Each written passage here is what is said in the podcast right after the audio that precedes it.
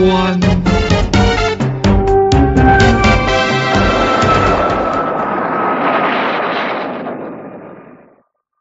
外星人到过金字塔吗？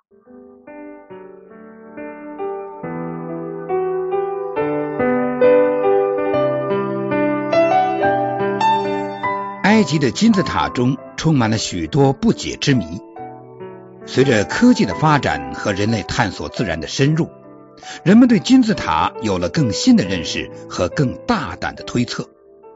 其中最突出的就是认为金字塔和外星人有着密切的关系。据有关材料透露，考古学家保罗加百博士。与其他专家在埃及进行金字塔内部设计技术研究时，偶然发现，在塔吉夫伦金字塔的密室中藏有一具冰封物体。探测仪器显示，物体内有心跳频率及血压显示，相信已存在五千年。这无疑是一具尸体，然而却不能触动它。因为在目前，世界上最有才干的科学家用最先进的科学技术，也无法使它复活。科学家们相信，冰封物体里是一具仍有生命力的生物体。此外，还在该金字塔内发现一卷有象形文字记载的文献，卷中清楚记载，约在公元前五千年，有一辆被称为。飞天马车的东西撞向开罗附近，并有一名生还者。据称，这位生还者还是金字塔的设计师。考古学家也由此而相信，这个神秘的外太空人便是金字塔的建造者。而金字塔的作用是来通知外太空的同类来援助这里的失落者的。但是，令考古学家们迷惑不解的是，那个神秘的生还者又是如何制造这样一个牢固而不会融化的冰柜，并把自己藏在其中等待援助的呢？一九六八年，开罗市郊一所大学派出一群科学家，对胡夫金字塔的姐妹塔齐夫伦金字塔进行宇宙射线测定。由于从各方位通过金字塔的宇宙射线应该是相同的，如果金字塔是实心而不是空心的话，监测仪所得的数据也应该是相同的。这群科学家夜以继日，经过整整一年的监测，把所有的资料用计算机来分析，结果是数据本应该相同的，却偏偏不相同。这个谜令科学家们至今未解。一九九三年，德国学者鲁道夫利用目前地球人最先进的高科技产物——机器人，对胡夫金字塔进行考察，并有了重大发现。鲁道夫将一个连着导线的鞋盒大小的机器人推进一个二十厘米见方的方形入口，这个铝制的。履带式的小家伙带着小型摄像机钻入了胡夫金字塔的腹地，在机器人进入朝南六十五米处时，在监视器的彩色屏幕上，鲁道夫竟发现了一扇装修整齐、是有铜片的门。门后到底是什么？难道是人们一直找不到的胡夫的尸骸吗？还是他死后陪葬的巨大财富？鲁道夫的这个发现，在整个考古学界引起了轰动。不说别的，单说鲁道夫在金字塔内首次发现的建筑材料中所用的金属，就值得科学家们研究了。英国科学家根据这扇门所使用石材的细腻程度和对通过风力的测试，推断出门后应该有一个大的空室。这个室内还可能有一套自成体系的空气循环系统。科学家加拉德博士在对金字塔的研究中发现了一个惊人的结论：金字塔原来是倒立的，而不是现在这个样子。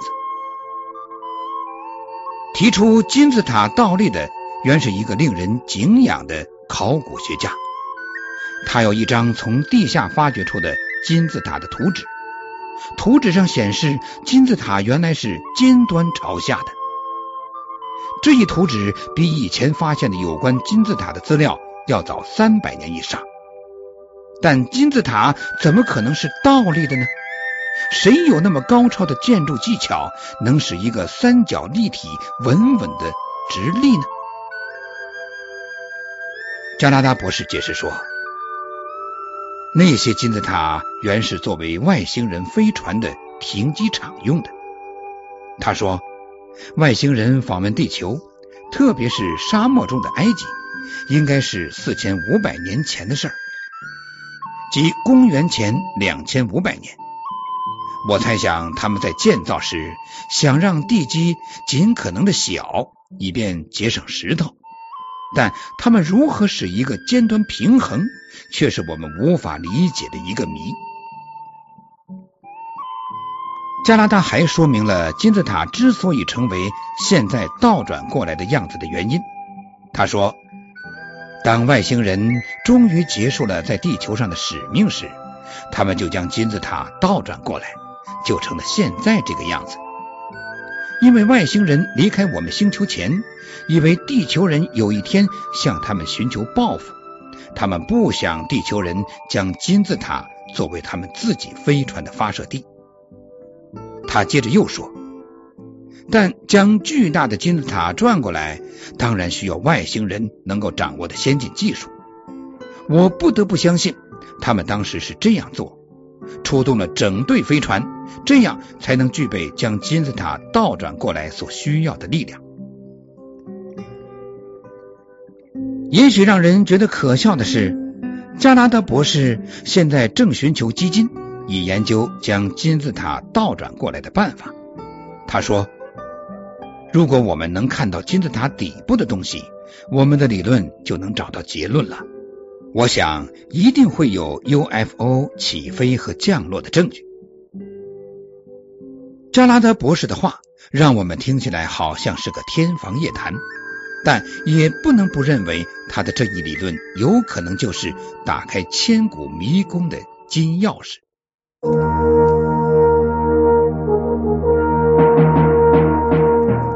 索古代文明，寻找失去的世界。与外星人全接触，架起我们与先知的桥梁，打开神秘世界的大门，掀开世界神秘的面纱，金谷奇观。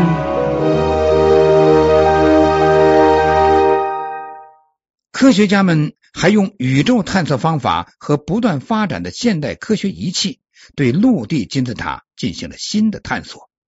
科学家们用日本的资源探测卫星“芙蓉号”上的合成孔径雷达探测金字塔的地下结构，如岩石层和晒干的砖等。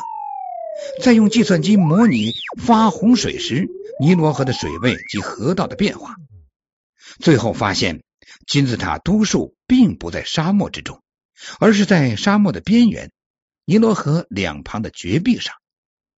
这里自然是洪水淹不到的地方。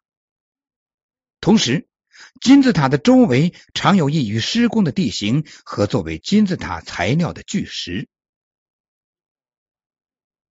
经过反复研究探讨，科学家们最终选择了吉萨以南的塔哈修鲁北部地区。那里周围蜿蜒密布着红色的金字塔，是一块很神秘的地方。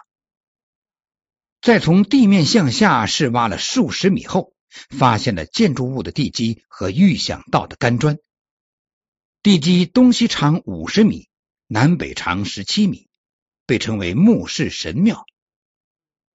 推测是约三千三百年前斯坦卡阿冕王拉姆塞斯二世时代高官的墓地。如果按目前已发现的遗址构造设想。金字塔应位于后部约五米的地方。这个发现无疑为人们揭开金字塔建造之谜提供了一些根据。长久以来，困扰人们金字塔巨石搬运问题得到了一些答案，但这仅仅只是在解开金字塔之谜的过程中迈出了一小步。一九九七年十一月，有国外报道说，波兰考古学家在开罗附近挖掘出一座有四千二百年历史的法老时期的古墓，在古墓的灰泥上有描述宫廷生活的鲜艳的彩色绘画。这座古墓是公元前二十三世纪的一位名叫麦内夫涅布夫大臣的，是最近由华沙大学研究人员。在埃及首都以南三十公里的塞加拉附近发现的。研究吉萨和塞加拉古代习俗的负责人孔西哈瓦斯说：“区别这些发现与其他发现不同的是，这些绘画用的是色彩鲜艳、细节生动。”他说：“这些绘画属于埃及古王国时期最美丽的绘画之列。”在使人耳目一新的发现中，有两只黄色和白色的鹅，它们和在塞加拉附近的麦杜姆古墓发现的另外一幅绘画中的绘画几乎完全一样。据悉，麦杜姆是第一座真正的埃及金字塔的所在地。另外一幅画中绘画的是这位大臣和他的妻子在听一位弹竖琴的人弹琴的画面。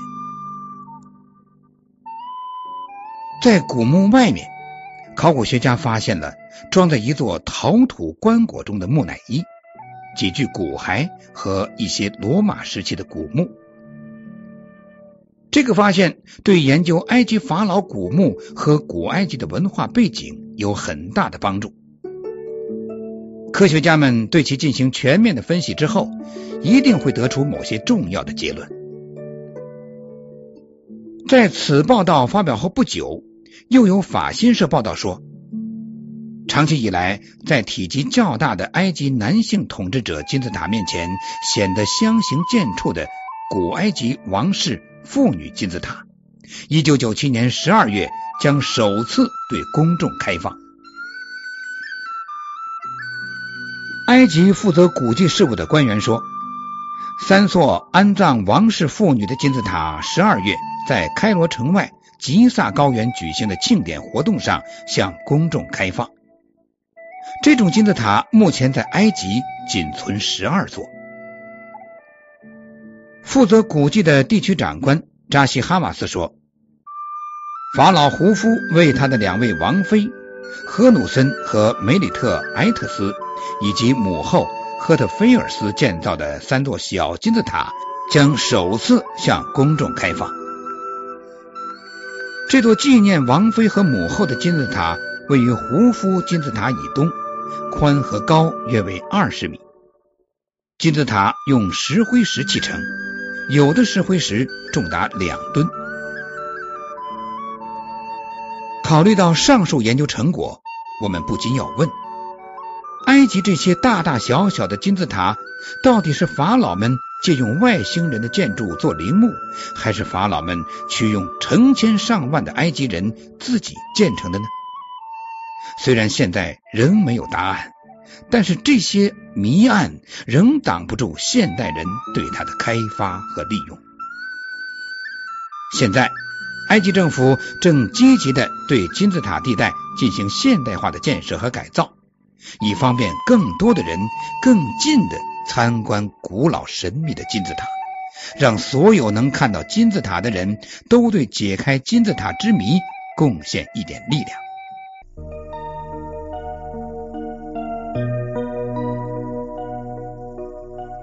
您现在收听的是《金古奇观》。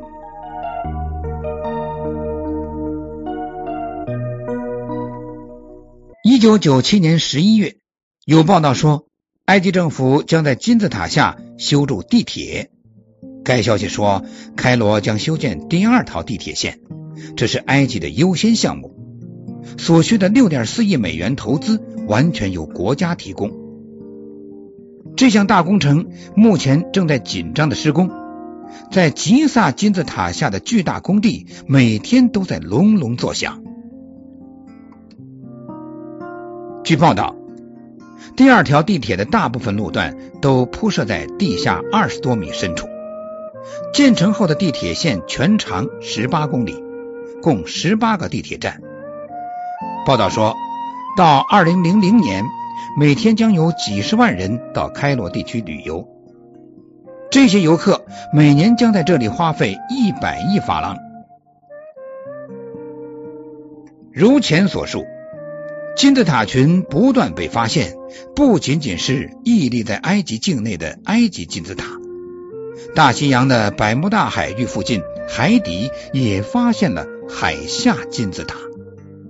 据美俄航天飞机探知，月球上发现有金字塔状物，火星上和天王星上也发现有金字塔存在。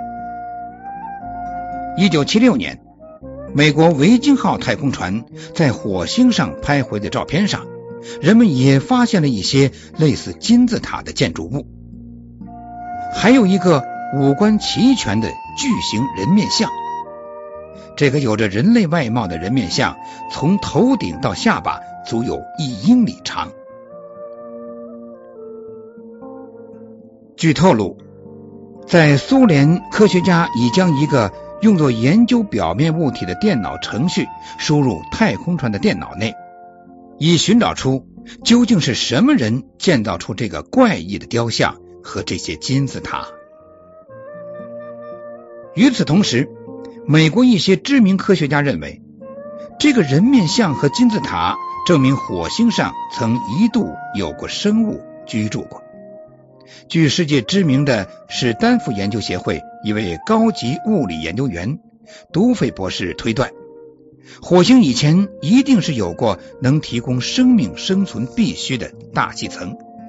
现在，它虽已变成一个干涸、尘土飞扬的荒芜的星球，但据维京太空船拍回来的资料，却显示出它在前一个时代里曾有大量氧气和清水存在，而这两样均是生命存在的必需品。多费博士说，火星上以前一定是个极发达的星球。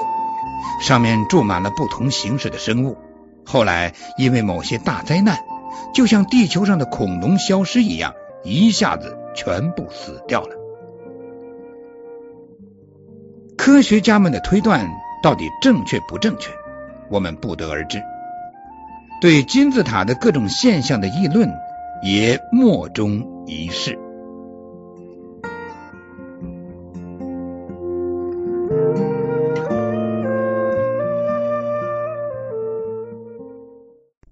动物报仇。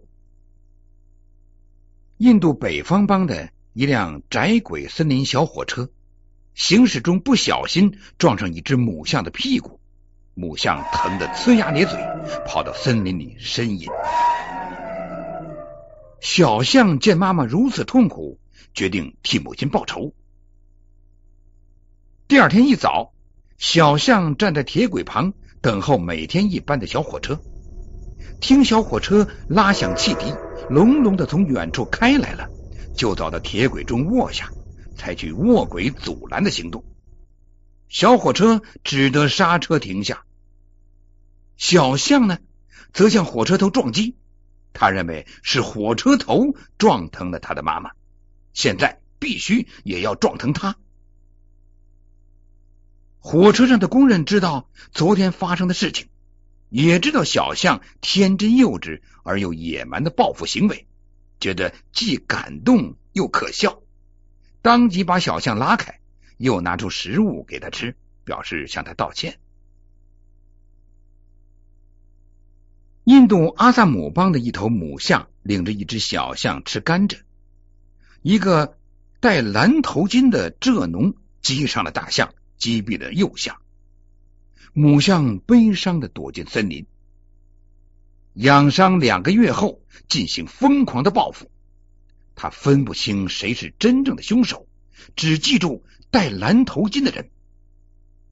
踩伤了三十五人，捣毁茅屋十二栋。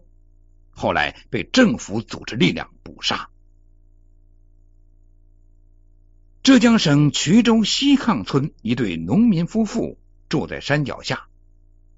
一天，三只猴子偷吃晒在墙上的一堆花生，丈夫捡起石子砸了过去，击中了一只猴子。猴子们吱吱叫着爬上树梢，逃进附近的山林中。而他们夫妻到附近小镇上出售产品去了。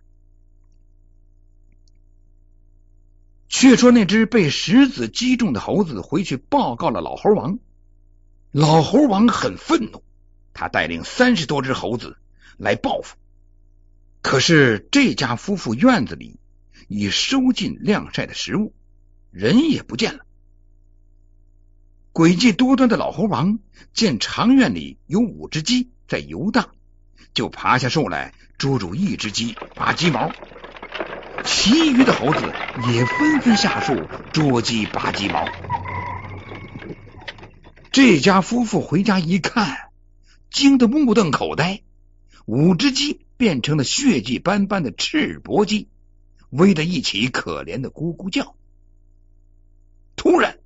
长院旁的树丛一阵簌簌的响动，老猴王发出吱吱的怪笑，好像在说：“咱老猴子一家子不是好欺负的，你打我的孩子，我就拔你的鸡毛。”